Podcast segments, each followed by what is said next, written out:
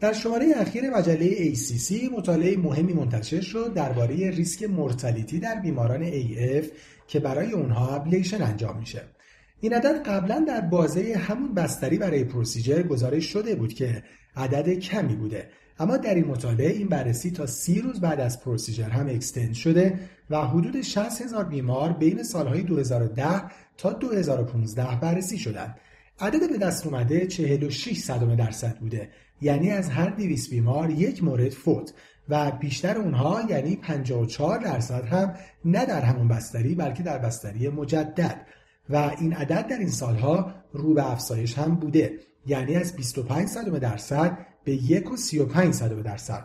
و پردیکتورهای مرگ و میر هم این سه مورد بوده. پروسیجر همراه با عوارض، نارسایی قلب و تعداد کم انجام پروسیجر در مرکز.